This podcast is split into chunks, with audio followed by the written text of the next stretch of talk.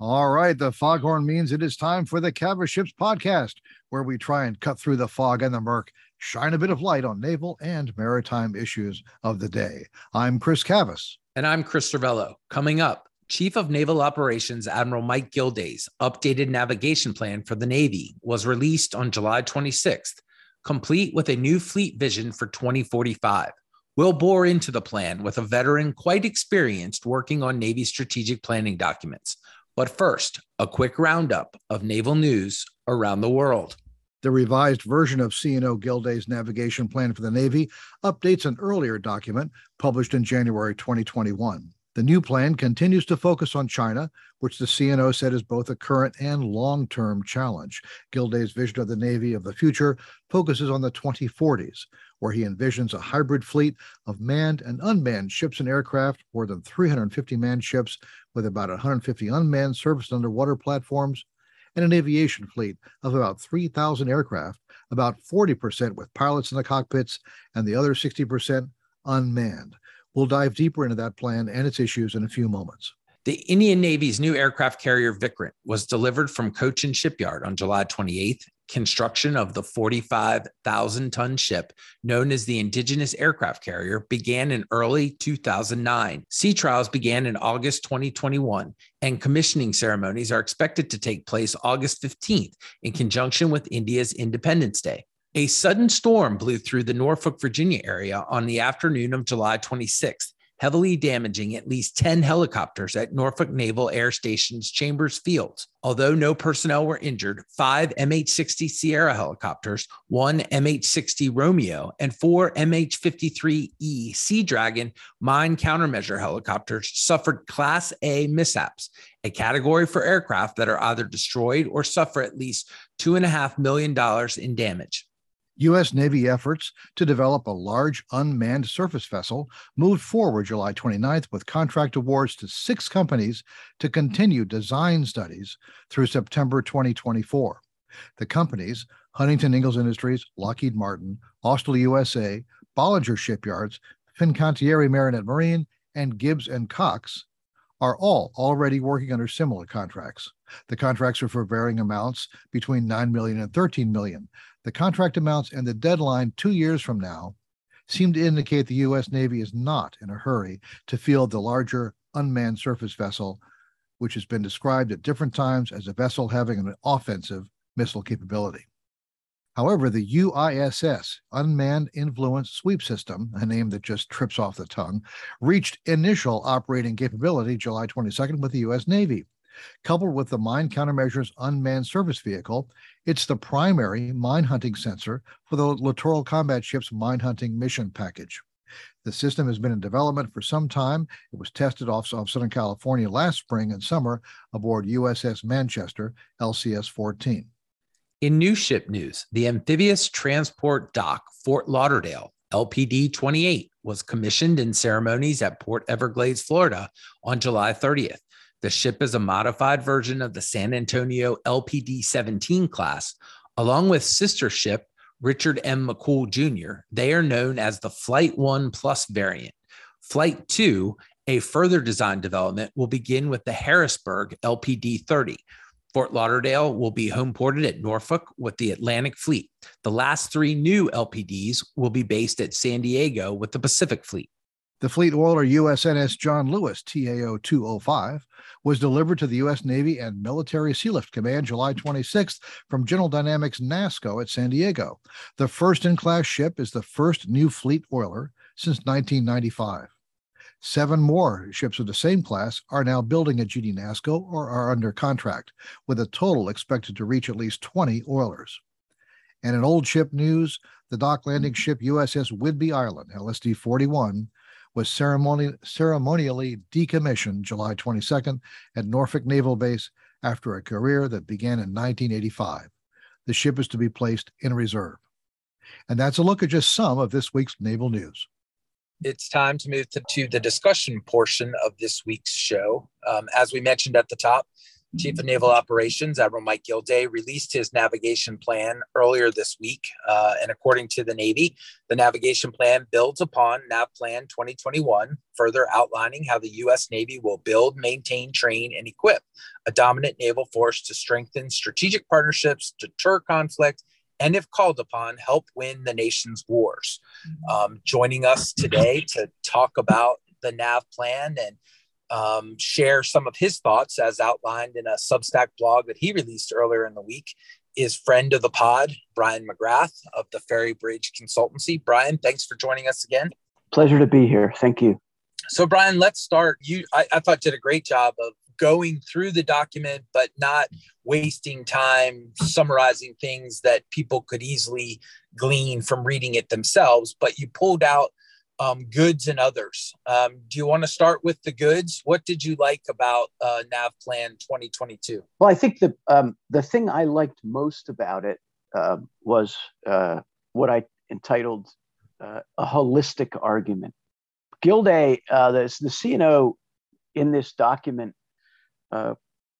covers the warfighting stuff that the Title 10 designated warfighting stuff. And the priorities and it's all covered very well. But what he does here, I think, just this side. I mean, he's really tacking.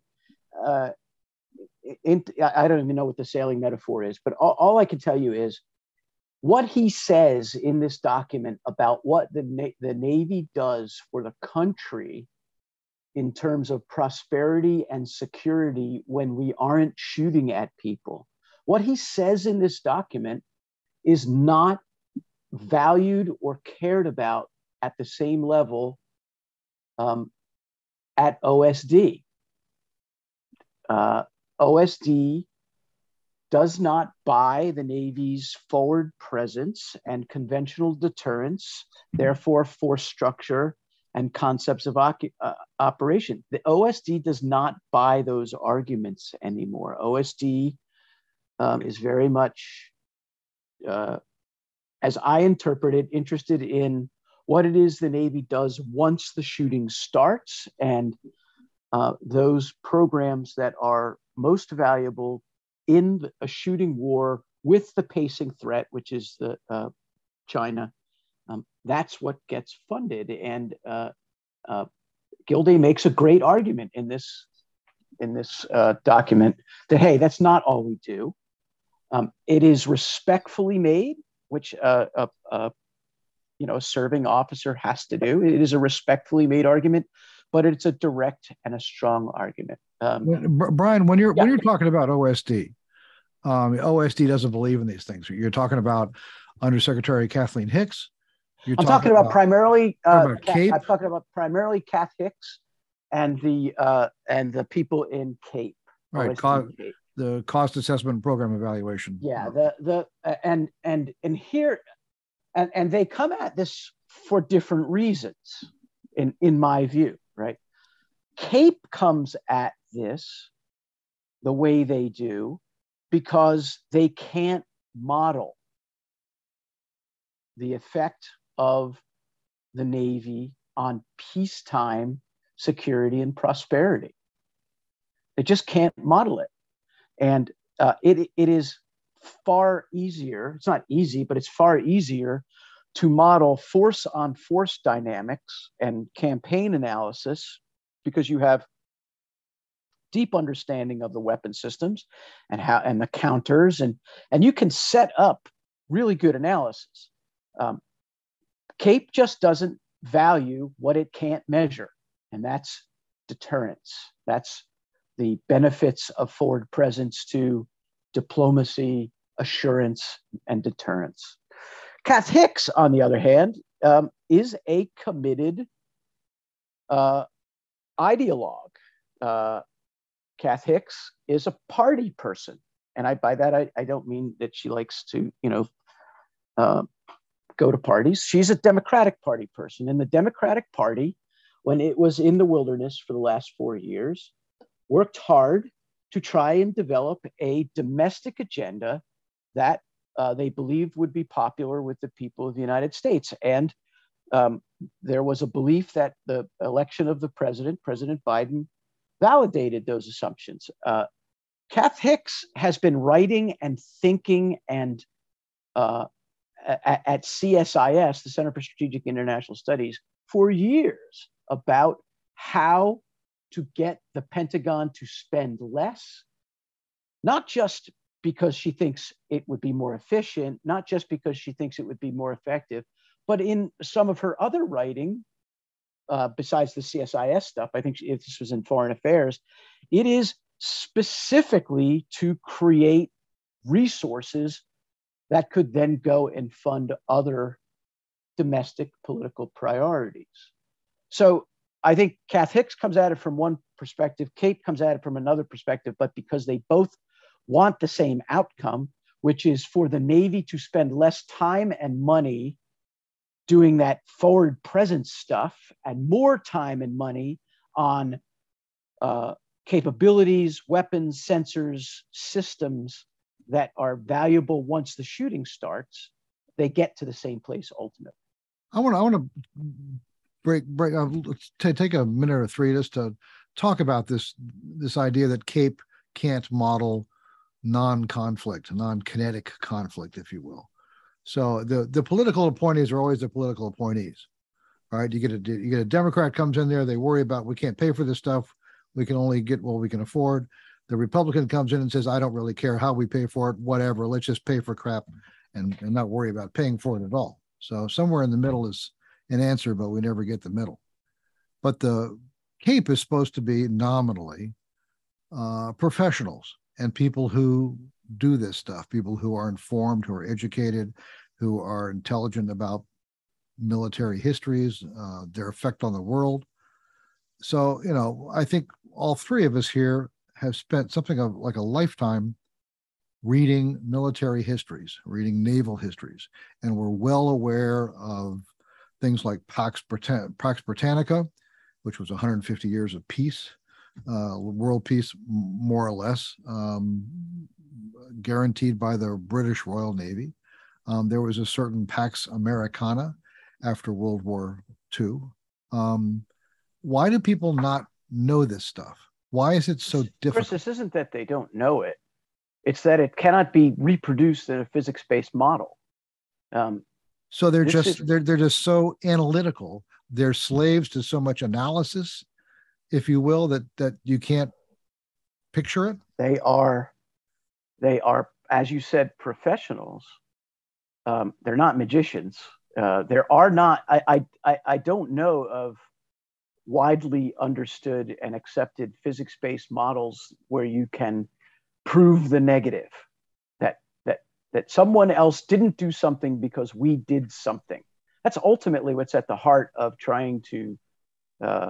So what CAPE does wonderful magic things with numbers, but if you can't get there by numbers, if you have to get there by intuition, through history, through basically, you know, sociology major stuff, history major stuff like me, it doesn't, that is not their job. And so they are charged with bang for the buck, optimization, what are we getting for our money, those sorts of decisions. And if we're going to want them to do that work, we should want them to do that work. It's up to political appointees over them to then say, yeah, but I've lived on this earth for 60, 70 years, and I recognize that there is psychology bound up in deterrence, and that we have examples where deterrence appears to work. We don't model it very well. We can't prove it. But that's where the political will and political leadership comes in.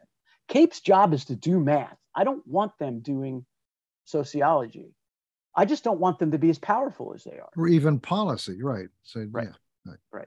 Is the CNO late in this argument? It seems, and I don't necessarily mean that as a poke. You made a point of saying that it was diplomatic and he did it in a non-insulting way.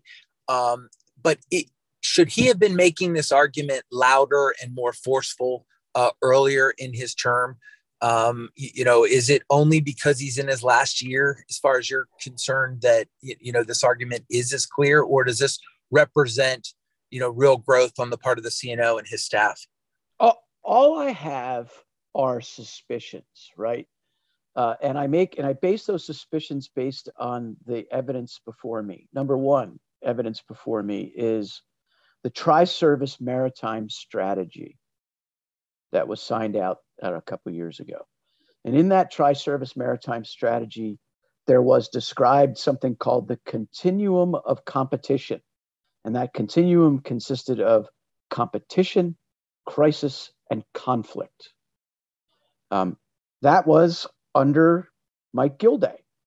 Mike Gilday then put out his NAV plan, his initial NAV plan 18 months ago. And competition was all over that document. It was all over that document. And when I look at competition, the military's primary contribution to competition is deterrence, specifically nuclear deterrence and conventional deterrence, military deterrence. So I see those two documents.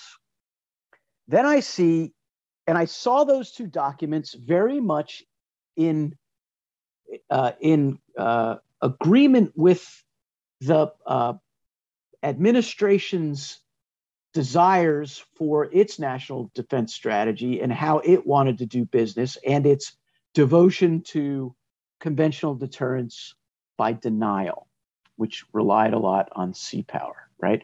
Well, then we had a change of administration. And since, let's not forget, his first NAV plan, I think, came out a couple weeks before the inauguration. And then I think for all through 21 and most of 22, he has been, he and Secretary Del Toro have been carrying out the good fight with folks at OSD on the third deck. And they are not faring as well as we would all hope that they would fare. And so I look at this document and its reassertion of those elemental, fundamental things the Navy does that OSD does not value. I find that he's not late. I think he's back in the fight. I think he got his nose bloodied in Endgame a couple of times, in a couple of budgets. And I think he's decided that he's going to sharpen his arguments, and he's going to make them respectful, and he's going to make them in a coherent way. That's what this NAV plan, I think its greatest strength is that it makes that case. Hey, we do fight wars. We do contribute to the joint force and to war winning. But we also have a great deal to do with the security and prosperity of this country and the avoidance of war. And that's important, has always been important, an important role of the Navy. It just is, it's the part of the Navy that gets tuned down when money gets tight. And that's what's happening now. He's making the case again. He's not making it late. So one of the complaints about the new navigation plan from media folks was, where's the charts? Where's the numbers? Where's things you can easily point to? And the response is, there are numbers in here. They're just kind of put in there in the narrative. Last week, though, the Navy came out with its nominally signed off, released its new force structure assessment plan. There's a classified version of it that's been moving around, which none of us normal, streetwalking Americans can see, but the unclassed version is putting out another fleet number, oh goody, 373. And this, of course, we've heard 350, we've heard 500, we've heard 300, we've heard 313, we've heard whatever, pick a number. That sort of sentiment was the lead in a piece in Politico a couple of days ago about, here we go with more numbers. Nobody seems to know what the Navy seems to not know what it's doing. There seems to be confusion all around. When these pieces break out in the media, I think for us who are around the Navy, there was nothing terribly new in that piece about the dysfunction, the disconnection, the lack of basic rudder orders that we see in the Department of the Navy writ large. Was that a fair article? What do you think about that? I mean, how did that hit you? I mean, these you've been around, you've been doing these, Brian, you've been doing these strategy documents for a long time. I think you go back to the aughts when you've had significant roles in these documents, and you know, in the endless ebb and flow of strategies and strategies of what of the threat, strategies of how we deal with it, strategies of how we tell people about how we're dealing with it. What do you make of this, of the political article and this whole essence about the disconnect inside the Department of the Navy? I thought the political article was remarkable, mostly because what it was describing was an open secret among the 26 people in Washington who care about this stuff. Well, more than 26. I'm just kidding. It's sometimes I get a little down about whether the stuff I do and the stuff we do matters, but but appearing as it did in the general media, I thought was remarkable, and I thought it was very well done. It laid out who the players were. It laid out what the arguments were. It laid out what the counter arguments were. You know, the OSD crowd has some facts and some good arguments on their side. The Navy crowd has some facts and some good arguments on their side.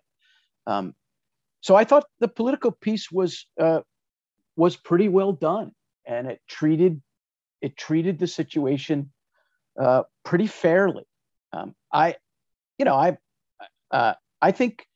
I think Carlos Del Toro and Mike Gilday have really hard jobs right now. I think it's because in their heart, they both know the Navy is too small and is not getting enough money. They are doing enough. They're doing their very best to say those things. I mean, I think there are at least three mentions in this document that the Navy needs to be bigger. So they're not hiding from it. They're not saying, and then he, you know, I'm sorry that it you know, this wasn't in a chart that was easy to pull out, but not only did he say that we should be bigger, he said how we should be bigger and which ships we should be bigger in, whether that's 350 exactly or 373. When you're talking about, you know, 1.5% or whatever, I don't know what the difference between 350 and 373 is. I'm a history major, but the bottom line is get the whole damn organization moving in the same direction, and that is we need to get bigger. We can figure out what the final number is in 2045, you know, sometime in the late 2030s, but let's get the whole thing moving in the right direction, and I think that's what the CNO is trying to do here. I give him a lot of credit in terms of the writing of this document and other nav plans. I think he has been at times eloquent and effective in conveying the messages that he wants to get across. What is heartbreaking for many, and that this ties into the political article, but I also think it ties into where people would criticize Admiral Gilday and the current and previous secretaries of the Navy of the last 3 or 4 years, is that there's a say-do gap. They say the right things, and then there is a budget that goes over to Congress. And I realize that it's the president's budget, not the CNO's budget or the SECNAV's budget, but a budget that goes over that doesn't match their rhetoric.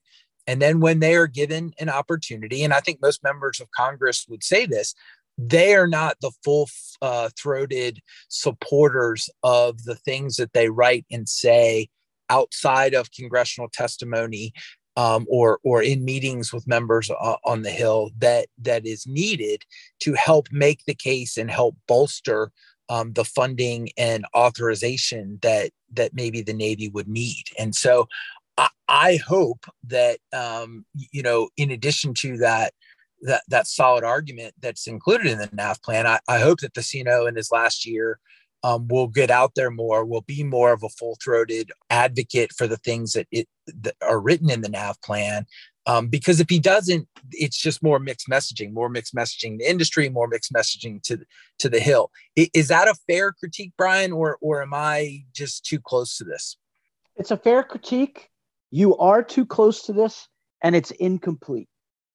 And it's incomplete from the perspective of both Gilday and Del Toro have to operate within a system not of their own making or their own choosing. Let's take Admiral Gilday first.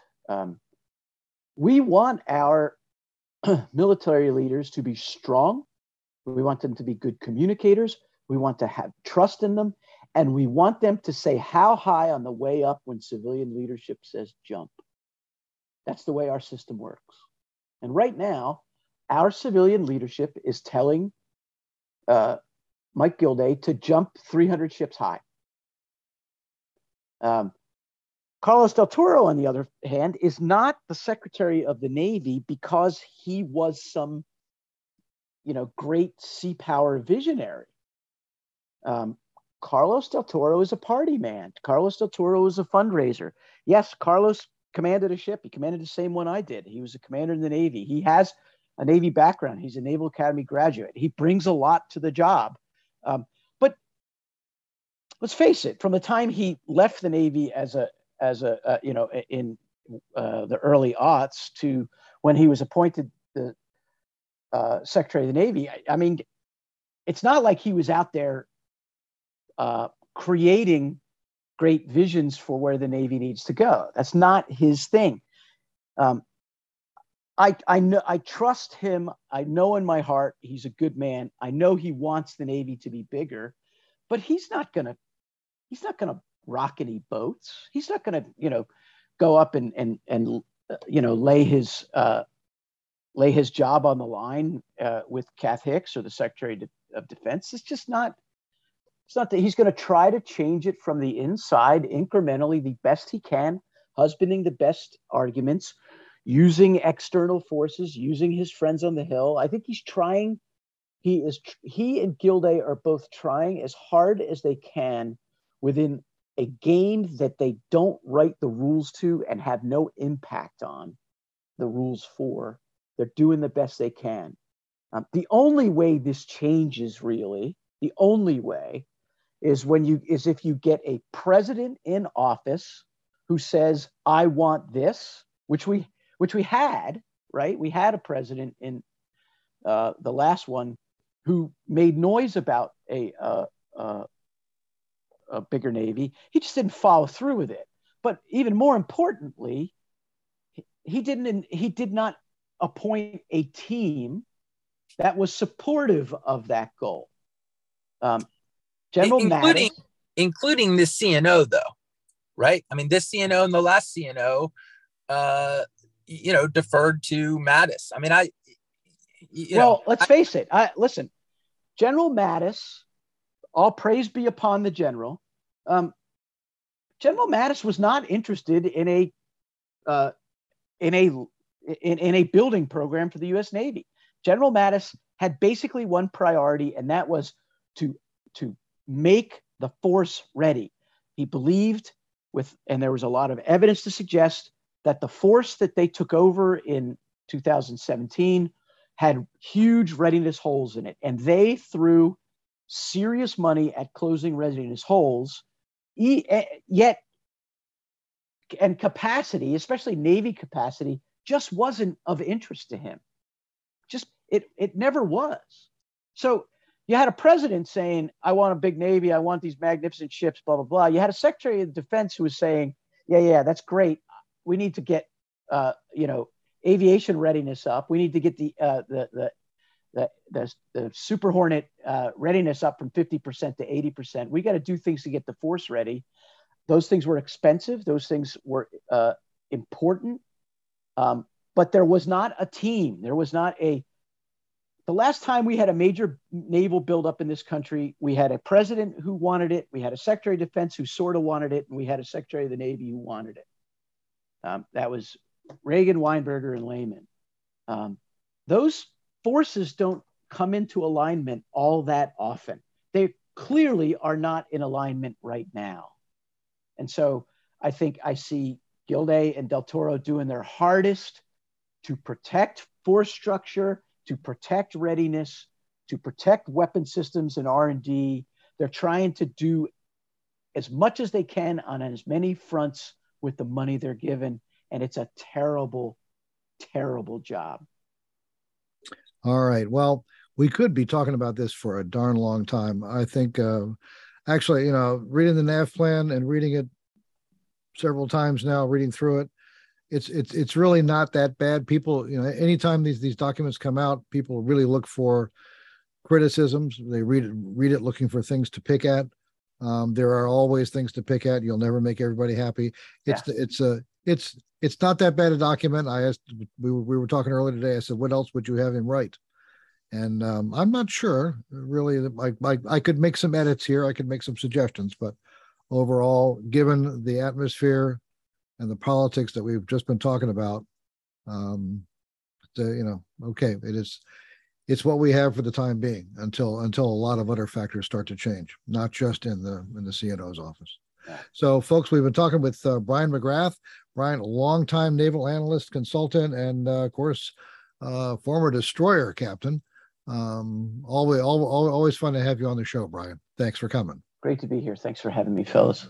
Now hear this. Now hear this. And now here's Mr. Cervello with some closing thoughts on CNO's new navigation plan. Chris, actions speak louder than words. The fact that the most recent NAV plan is well written is great, but is much less important to me than what the Navy actually does to achieve the goals and standards the document lays out.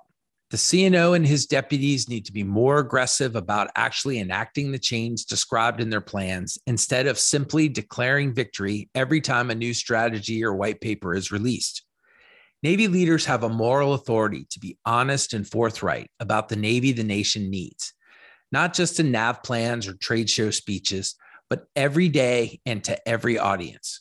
As he enters his last year, CNO and his team need to get as much chalk on their cleats as possible without actually stepping over the line and running afoul of their civilian masters.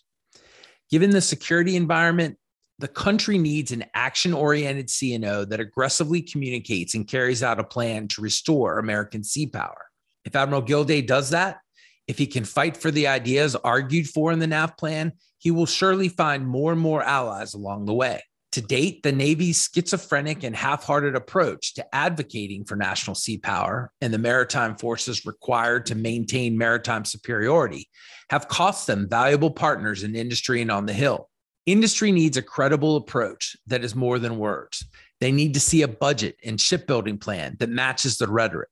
Without it, they'll simply go their own way. Congress, on the other hand, needs to hear the truth. They need to be told about the threats we face, what is needed to combat those threats, and what the associated risk is for underfunding the plan or letting parochial interests rule the day. Congressman Mike Gallagher's proposed change to the Title 10 mission of the Navy is an excellent example of what can happen when you work closely with Congress. If this measure is passed, the change in language to account for the Navy's deterrent role will give the CNO the cover he needs to build a budget and make the necessary case to help restore American sea power to where it needs to be, not only to win, but to prevent conflict. Look, give industry a real plan they can enact. Help Congress help you. It's simple. Action speaks louder than words. Admiral Gilday and the staff drafted a solid plan. Now let's hope they do everything in their power to act on it. Thanks, Chris. Well, that does it for this week. As always, our thanks go out to Vago Moradian and the Defense and Aerospace Group for their support. Be sure to follow us at Cavas Ships on Twitter. And remember, this podcast is available on iTunes, Google Play, iHeartRadio, SoundCloud, and Spotify. I'm Chris Cervello. And I'm Chris Cavas. Thanks for listening, and bye-bye.